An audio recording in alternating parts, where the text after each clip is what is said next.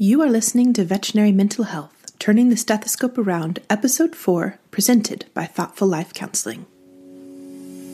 Welcome to the podcast. I am Taylor Miller, a veterinarian and a licensed professional counseling intern. Mental health and work life balance are critical issues for veterinary professionals. While not intended as a substitute for individual counseling, this podcast seeks to address many of the mental health concerns common to members of our profession. Hello and welcome. Today we will be talking about self care. And I know this topic has been exhaustively studied by just about everybody, from your best friend to every other podcast you listen to, to conferences to continuing education opportunities. Everybody has an idea of what self care is and how we should be applying it in our daily lives. The reason that I want to focus on self care is one, it is important. And I don't think there's anybody who will argue with that. There are also many different approaches to thinking about the topic of self care. And this is where I decided I would like to throw my hat into the ring. One of the elements that I think gets overlooked about discussing the topic of self care is the question of where our habits of self care originate.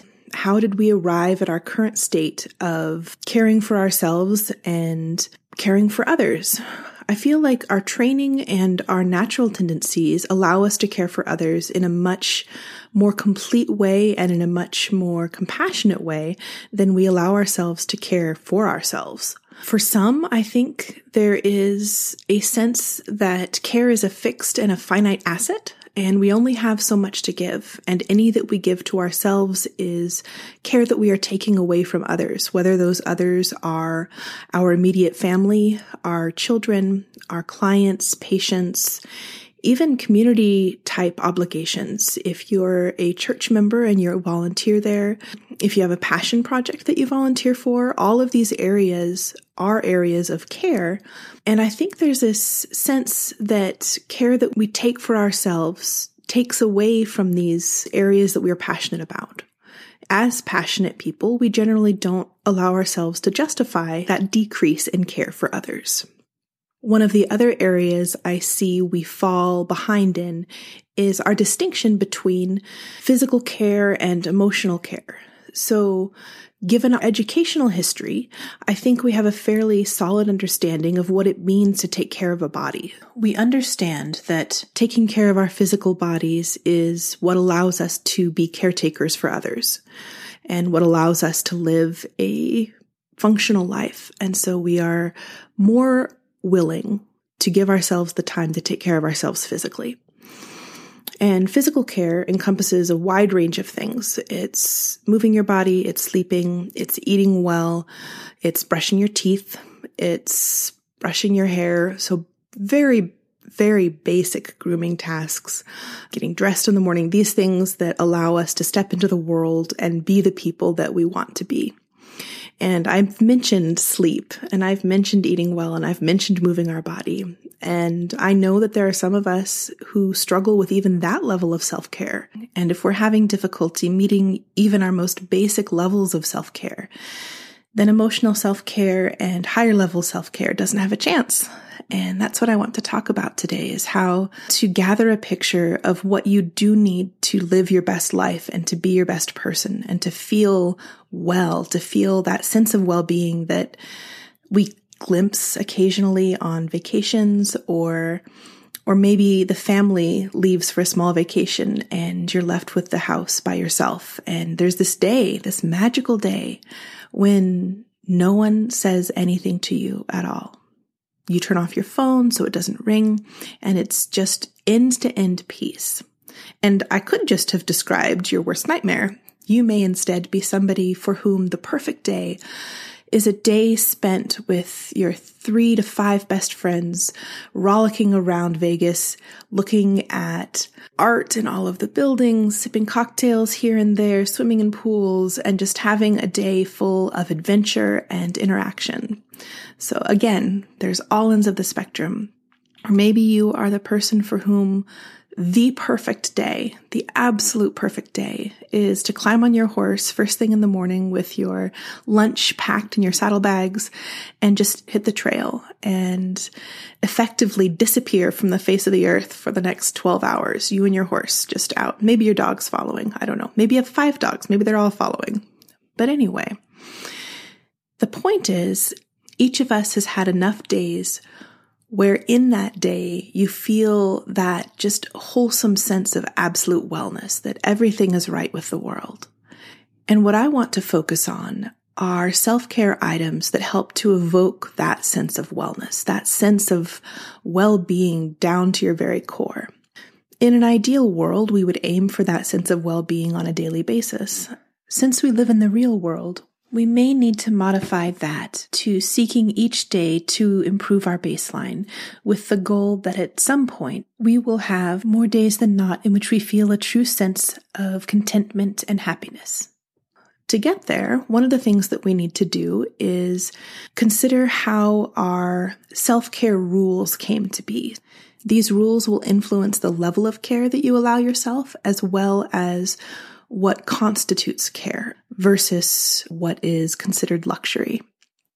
Our rules tend to form when we're children. We watch our family members and our community members, those people we look up to, and those people who are in a position to influence how we think about ourselves.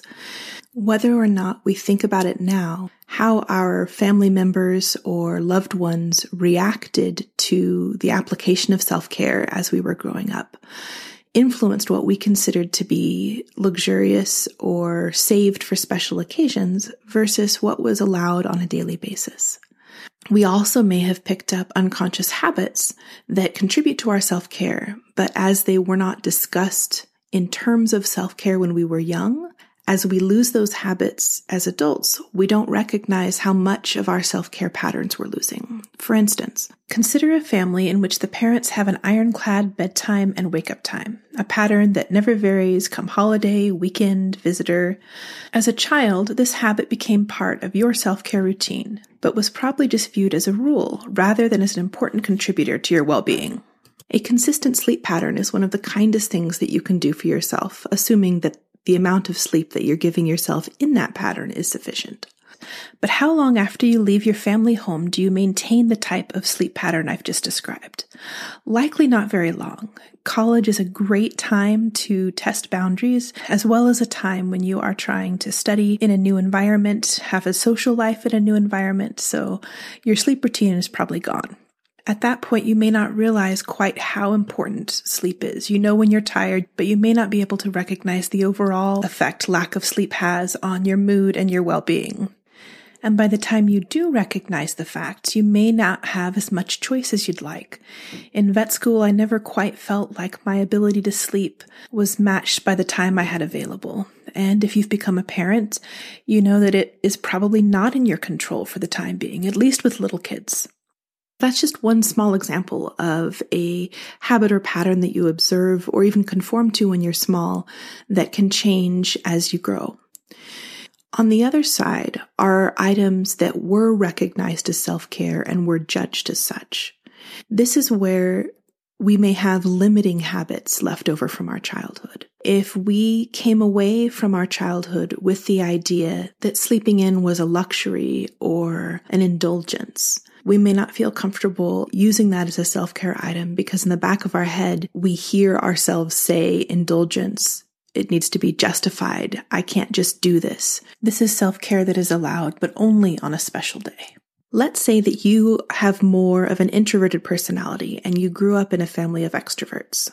In an extroverted family, you may have been used to spending each weekend in active pursuit of some type of project, task, recreational activity, something of that sort. But weekends were busy and active and your self care, if you got to choose, would be to sit under a tree and read a book for four hours at a stretch that would be luxury for you. That feels like an indulgence. But if your ingrained habits are to be busy and to have projects and to get things done, if you consider quiet activities as lazy activities, you're less likely to allow yourself to indulge And I keep using that word indulge, which just shows how deeply affected we can all be and how deeply suspicious we are of self care.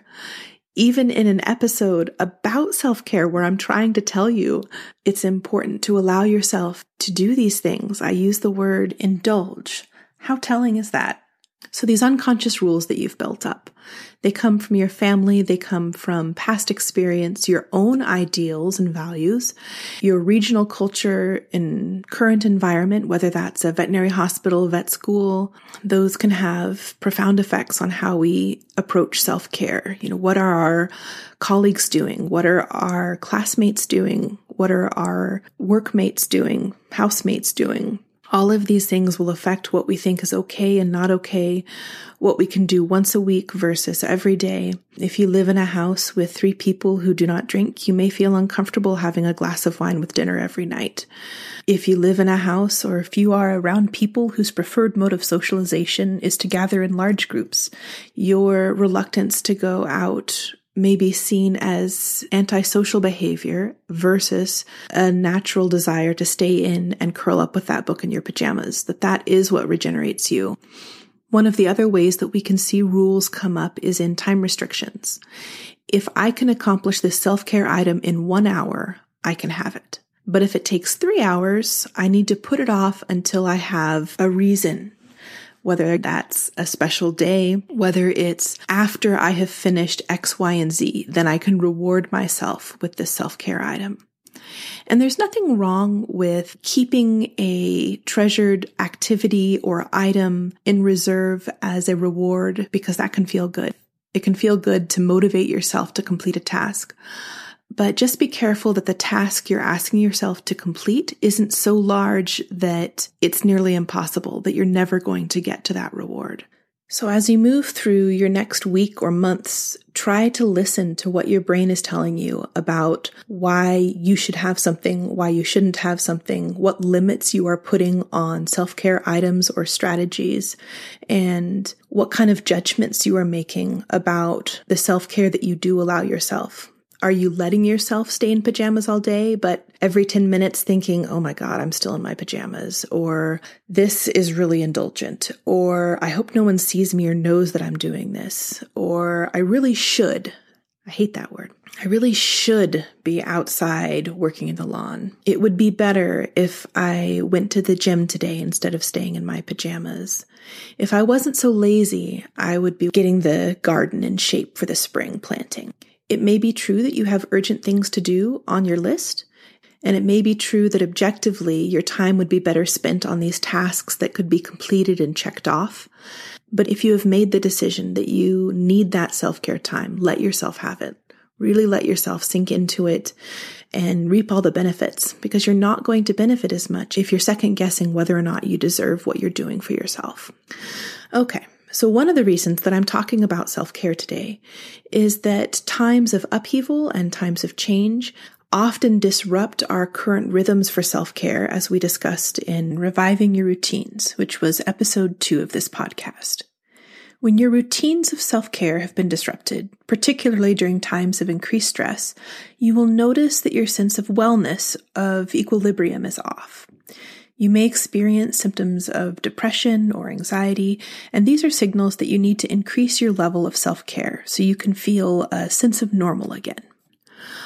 And in those moments where we're trying to reestablish that sense of equilibrium, that is an excellent time to thoughtfully evaluate what your self care strategies are to establish a self care regimen that truly meets your needs and allows you to live your best life, the life in which that sense of well being is felt on a routine basis, we need to think about these things in order. The first one we've touched on what internalized self care rules do you live by?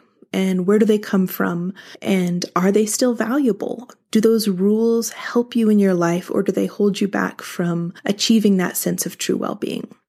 And a lot of times where the mismatch comes in is that the rules that we're living by don't actually align with our personal priorities, values, life goals, our vision of a good life. This step of aligning your internal rules with your personal priorities and values can be difficult if you haven't sat down recently to define those values and priorities and life goals. There will be a podcast about that at some point, so stay tuned. But for now, if nothing else, eliminate those things which clearly do not fit with the lifestyle that you would like to ultimately lead. The next step is to consider what personal needs must be met in order to live your best life, and are your self care strategies adequate to meet those needs? What needs are currently unmet, and which of your self care strategies are outdated or no longer of value? When considering what personal needs must be met to live your best life, I'm speaking more of an emotional state or that sense of wellness or well being that we've discussed. And once we have an idea of what we want to be feeling, we have a better chance of designing self care items that will evoke those feelings. Yes, we do still need to try to think about what food we put in our mouths, how we're moving our bodies, what kind of sleep we're getting. All of those are very basic self care items that need to be accomplished. But when we level up and try to think about what self care items will allow me to feel I am living my best life, that's when we need to focus on how our self care items make us feel and what they give to us. When you're considering that perspective, some of the self care items that we've had in place for a long time may no longer be serving their purpose. And that's what I want us to think about. Maybe when you were an undergrad, sleeping until 11 in the morning was the most wonderful thing that you could do for yourself. However, our bodies change, we change, our rhythms change. And maybe now, if you sleep till 11, even though you feel like you're giving yourself a gift, you wake up feeling groggy and grumpy, and the rest of the day just ends up in this unpleasant fog that is both unhelpful and a disappointment because you still remember what it felt like to wake up in this golden morning after this extended sleep. So, if that self care item is something you still routinely employ, trying to recapture that sense of wellness that it used to give you, it might be time to reevaluate. And instead of sleeping in late, it might be better to go to bed early and get your hours of extra sleep in that way. So take a look at what you do for yourself on a weekly basis and really ask whether what you're doing for yourself as a treat still feels that way. It still feels like a treat. And if it doesn't, that's a pretty good indication that something needs to change. The other factor that will require change or adjustment from us is that we are living in a world pandemic, which means that many things that were previously available to us are no longer available. We can't go to our gyms. We can't go to our favorite coffee shops these things that may truly be fulfilling their need, but are not accessible to us. So we need to find a way to replace that self care item with something that evokes the same feeling, not just a one for one trade. So going to the gym may leave us feeling relaxed and peaceful in a way that working out in our living room will not. So you can replace the exercise but if the point is to achieve the same feeling, you'll need to be creative and substitute that self care item with something that gives you the same results. As you're brainstorming self care items, the other thing that I would like you to do for me is to think big to let yourself think about some of the larger items that you might normally categorize as splurges or reserved for special occasions. I think that we have conditioned ourselves to think that we don't deserve larger things unless we have given something equally large. And while the scales of justice should probably be balanced that way, it doesn't make sense to withhold care from yourself until you have given care out. It makes more sense to take really good care of yourself such that you are overflowing with the ability to care for others. Then caring for others and giving energy out into the world becomes as simple as letting yourself overflow. It's not a matter of digging deep and finding it within yourself to continue giving. It happens more naturally if you yourself have been well cared for. I realize that I'm asking you to put forth a lot of energy to thoughtfully consider what items in the self care routine will maximally benefit you and how to replace old items with new items, which requires creativity and again more thought. But I encourage you to look at this as an investment. On the front end, it may take several hours to truly think about what will improve your sense of well-being and your sense of living your best life. But that effort is going to pay out every single day afterward. I have included a handout to go along with this episode. You can find it on my website at thoughtfullifecounseling.com or linked on the show notes page for this episode. If you would prefer to have the self study handouts delivered directly to your email, you can sign up for my twice monthly newsletter. The newsletter will include links to the podcasts as well as links to their associated blogs, as well as PDFs of the handouts themselves. The handout for today's episode will walk you through the steps of evaluating your current internal rules, looking at where they came from, what they are accomplishing, what they're not accomplishing, evaluating your basic needs and trying to match up your self-care items with those needs such that you can live your best life. And your best life is not going to look like anybody else's best life. And I think that's where we get into trouble sometimes. We expect what works for others to work for us. And that's just not how it is. So take some time for yourself, go through this handout or just go through it as a mental exercise. Try to find one thing, big or small, that you can add to your self care routine. You are absolutely worth it. This brings us to the end of our three part COVID self care package. However, the Thoughtful Life Counseling or TLC wellness journey will continue. Each Monday, I will release a new podcast episode. Each episode will have an accompanying blog on my website. So if you'd prefer not to listen, but would rather read, most of the information is contained in both places. Thank you so much for joining me today, and I look forward to next time. This has been a mental health moment brought to you by Thoughtful Life Counseling. If you found today's episode helpful, please subscribe to the podcast and consider leaving me a review. You can download the handout mentioned in today's episode by visiting my website at thoughtfullifecounseling.com. To have the handouts delivered by email, please sign up to receive my twice monthly newsletter. If you have topic requests, questions, or comments, please contact me through my website or any one of my social media platforms. Take care of yourself and tune in next week as we discuss how to navigate negative emotions.